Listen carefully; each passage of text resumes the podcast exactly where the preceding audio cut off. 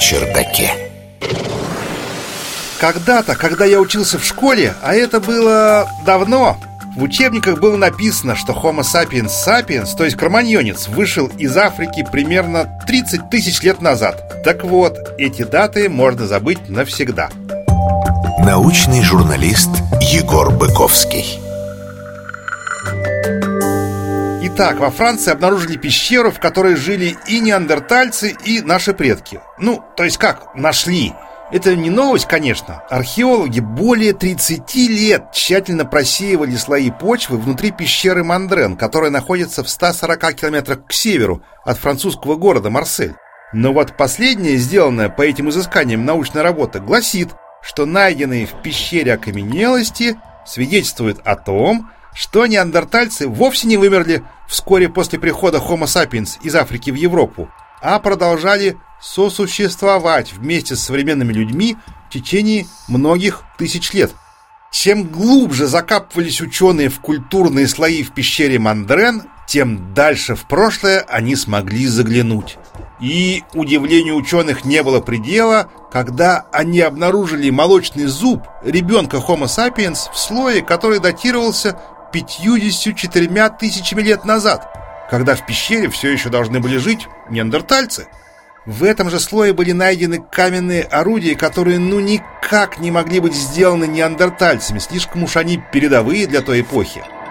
Обнаружение детского зуба и каменных орудий в пещере на юге Франции позволяет предположить, что Homo sapiens обитали в Западной Европе около 54 тысяч лет назад. И это ведь намного тысяч лет раньше, чем считалось ранее. В общем, теперь мы можем доказать, что Homo sapiens прибыли в Европу на 12 тысяч лет раньше, чем мы думали. Это буквально переписывает все наши книги по истории. Неандертальцы, напомню, появились в Европе еще 400 тысяч лет назад. Существующая сейчас теория предполагает, что они вымерли около 40 тысяч лет назад, вскоре после того, как Homo sapiens прибыли на континент из Африки.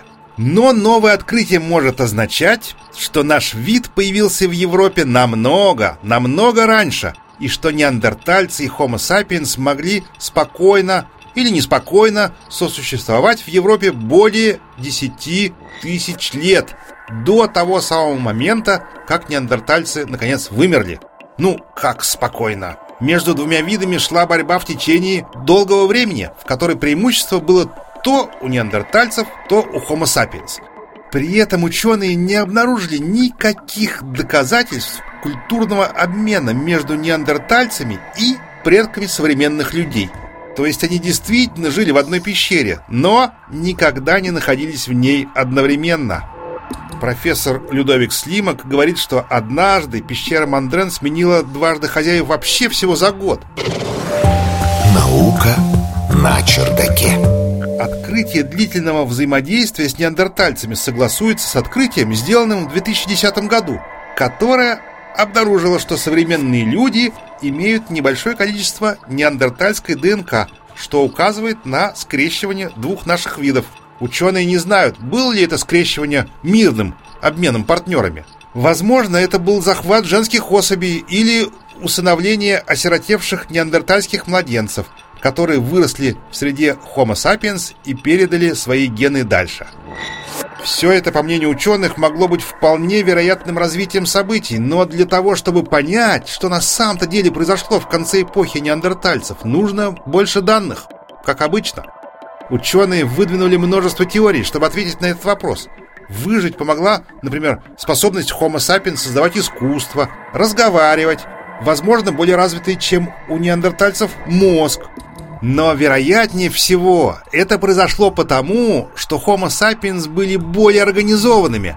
Они лучше налаживали связи, их социальные группы были больше, они сумели сохранять знания и умения и могли использовать и совершенствовать их в дальнейшем. Ну и хорошо метали копья, к слову. Наука на чердаке.